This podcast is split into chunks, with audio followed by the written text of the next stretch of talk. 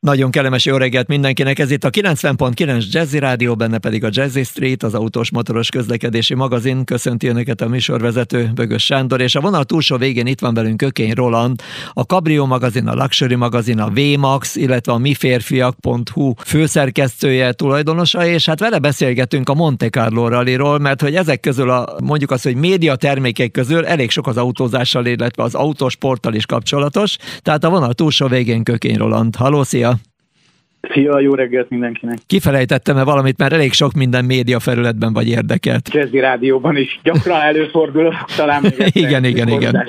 Kint voltál a Monte Carlo én mondtad, hogy ezt semmiképpen nem hagynád ki, hiszen egy új korszak indult el most a versenyzés világában. De hogy láttad, a Hyundai-nál nagyon komoly küzdelem volt, mert hogy a kipufogógáz elindult befelé az utastérbe, a versenyzők rosszul lettek verseny közben, emiatt aztán baleset is volt, és a Hyundai csapatfőnöke úgy döntött, hogy akkor ezeket az autókat, ahol ezt nem tudták orvosolni, akkor ők kivették a, a versenyből, de mellette hatalmas küzdelmet vívtak a többiek is. A Toyota gyakorlatilag, ha jól tudom, egy defekten úszott el az első helyről, de mellette pedig lőbb, mind a legidősebb eddigi világbajnoki futamot nyerő versenyző megnyerte a Monte Carlo de akkor mesélj nekünk.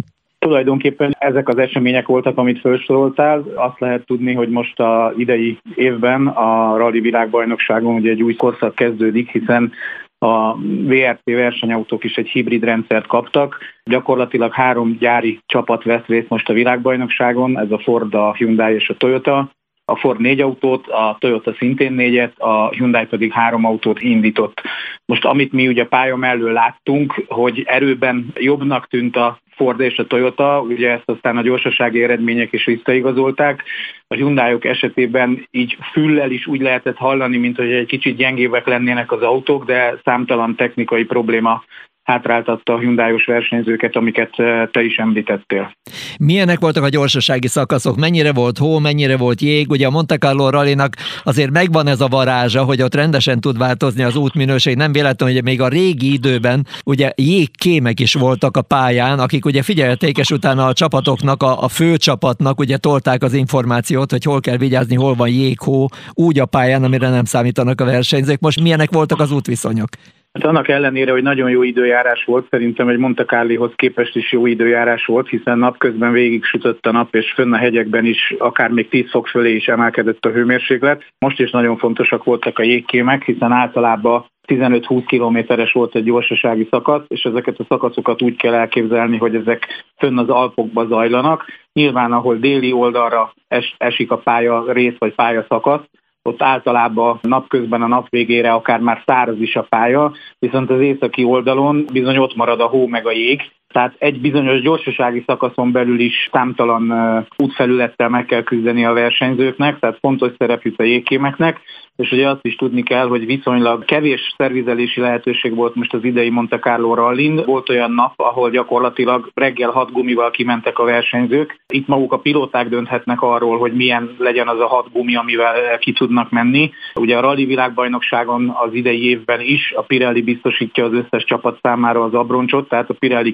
kínálatából tudtak a versenyzők választani. Volt egy esőgumi, volt egy hógumi, illetőleg két száraz talajra alkalmas gumi volt kétfajta keménységű keverékben. Volt benne egy jó nagy esés, és tulajdonképpen ugye nagyon sokan úgy voltak vele, hogy érdekesek ezek az autók, tehát építési módjuknál fogva is érdekesek, hogyha van valami nagyobb baleset, hogy vajon hogyan fognak vizsgázni, de úgy néz ki, hogy az ötcsillagos töréstesztet azért sikerült megugrani, de majd erről is beszélünk. Most egy rövid zenés, akkor jövünk vissza.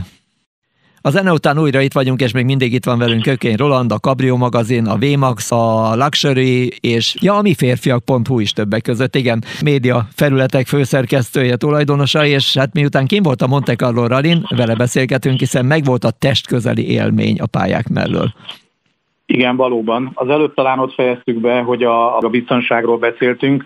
Most annak ellenére, hogy elég sok baleset és kicsúszás volt, ugye gyakorlatilag sérülésmentesen megúszták a versenyzők ezt a futamot.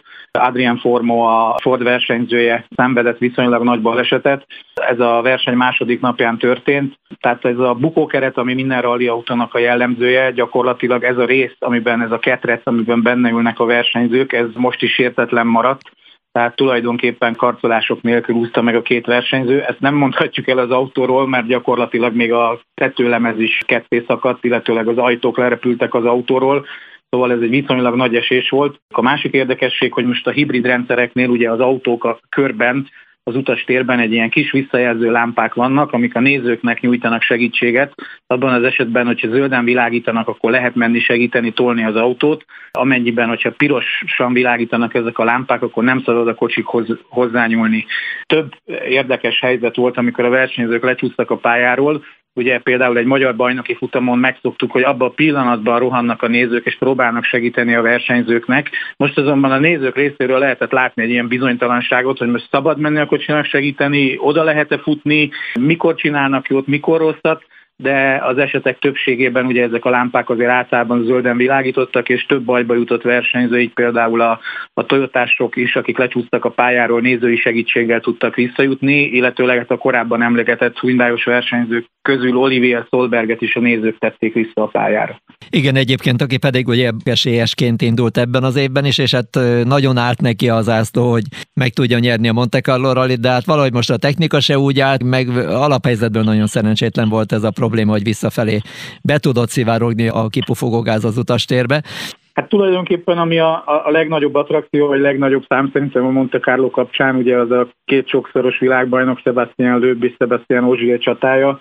Gyakorlatilag mind a ketten nyugdíjba vonultak, ennek ellenére mind a ketten versenyeznek. Lőtt például ugye a Dakarról tért vissza, ahol tulajdonképpen majdnem mindvégig versenyben volt az első helyér, idén, be kellett, idén is be kellett érnie a második helyezéssel, talán ez az egy olyan versenyág, ahol még nem sikerült nyerni előbbnek, hiszen korábban a Larikos világbajnokságon is indult. Monte Carlo-ban egyébként ez volt most, ha jól mondom, a nyolcadik győzelme. Szóval a, a két öreg azért alaposan elverte a fiatalokat, hogyha szabad ezt mondani, és ez az elejétől nem volt kérdéses, hogy ő kettőjük között fog eldőlni a verseny amit már ott a legelején te is említettél, hogy Ozsiének tulajdonképpen pekje volt, mert hogyha az utolsó napon vagy az utolsó gyorsaságig egyikén nem kap defektet, akkor valószínűleg löbb nem érte volna utol, de ennek a technikai problémának, illetőleg hát aztán ugye Ozsié a utolsó gyorsaságin előbb indult el a rajtban, amiért szintén kapott 10 másodperces büntetést. Erre egyébként azt mondta, hogy azért örül neki,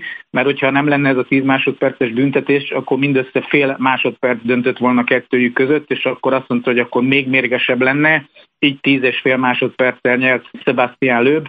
Ozsié meg tudta, hogy kit kell szidni. Így, így, így. De hát mind a kettőjük előtt le a kalappal, Szerintem csodálatos dolog volt, amit műveltek. Mi ott a pálya mellett beszéltük is, hogy ha most kapcsolnának gyorsan a Ford vagy a Toyota vezetői, akkor azért mind a kettőjüknek még így utólag lehetne egy éves szerződést kínálni, hogy jöjjenek vissza és csinálják meg még ezt az évet, mert izgalmas lenne. De tény, hogy e két versenyzőn kívül szerintem nincs a Földön, aki jobban ismerné a Monte Carlo rallit. Egyrészt Ozsi ugye a környékbeli gebben született, tehát gyakorlatilag szinte a pályák mellett nőtt föl, Sebastian Löw pedig annyiszor versenyzett ezeken a pályákon, de ez látszik is, hogy mindketten jönnek, hogy tulajdonképpen ők azért úgy, mintha kívülről tudnák a pályát, a többieknek meg néha az itinerben sincs benne annyi információ, hogy tudják mindig, hogy éppen merre járnak. Visszatérve arra, amit mondtál, hogy éppen az M-Sportnál, ugye, akik a pumákat építik, a Ford pumákból a versenyautókat, ott merült most fel, hogy lőböt valahogy mindenképpen ott kellene tartani, mert hogy ez számukra is meglepetés volt, tehát ők azért azt gondolták, hogy ott lesz az elejében, de azt nem gondolták, hogy 40, azt hiszem 47 vagy 49 éves, most éppen nem tudom, 47, 47 éves, és 47 évesen gyakorlatilag lepucolja az egész mezőnyt, és hogy ilyen rettenetesen jól fog autózni, Ugye kérdezték a verseny végén Lőböt, hogy, hogy hogy nyilatkozik ebben kapcsolatosan, hogy hogyan lesz tovább. Mondta, hogy egyelőre még nem akar semmit mondani, de az M-Sportnál már nagyon világosan elmondták, hogy ők azon lesznek, hogy, hogy egy teljes szezon tudjon autózni a pumákkal. Ha belegondolok, annak idején a citroen a szem 9 világbajnoki címet hozott össze. Igen, igen, tehát igen, igen. valóban egy kimagasló egyéniség arra, és sportnak mind ahogy Ozsié is az. Igen, Ozsié mellett meg 8 világbajnoki címet tudunk több csapatnál, tehát a Brin, aki szintén a Ford versenyzője, és ő lett a harmadik, ő mondta, hogy ha ez a két pasi tényleg nyugdíjba ment volna, akkor idén én nyertem volna a Monte Carlo rallit, de azt mondta, hogy 17 világbajnoki cím mellett állni a pódiumon Monte Carlo azért az hatalmas dolog. Igen, egyébként a Pali se teljesen normális, teszem hozzá, hogy ő közlekedik, tehát én nagyon-nagyon régóta figyelem, ahogy ő jön az autókkal, valami egészen elképesztő, tehát zéró félelem érzet, mellette pedig valami olyan hihetetlenül érzi a repülő csúszó autót, hogy talán az egyike azoknak, akik leglátványosabban mennek, időnként aztán nem adja ki, és akkor azért egy elég csúnya Fetrenberger a végeredménye, de amúgy pedig nagyon-nagyon rendben van. Talán még a két öreghez visszatérve a két Sebastianhoz, tehát ők ebben nagyok, hogy gyorsan és nagyon konstansan tudnak jól menni. Igen. Zártóként egyetlen megjegyzés, ami még érdekes volt, hogy ugye Izgultak azért a, a nézők, a rally rajongók, hogy most így a hibrid rendszer miatt mennyit veszít a hanghatásából az autó, vagy nem veszít. Nekem nagyon tetszik. Nyilván kint a gyorsasági szakaszokon ugye nem kapcsol le a benzinmotor, tehát folyamatosan halljuk a csattogást, durogást, és emellé halljuk ezt a villanymotornak a víjogó hangját.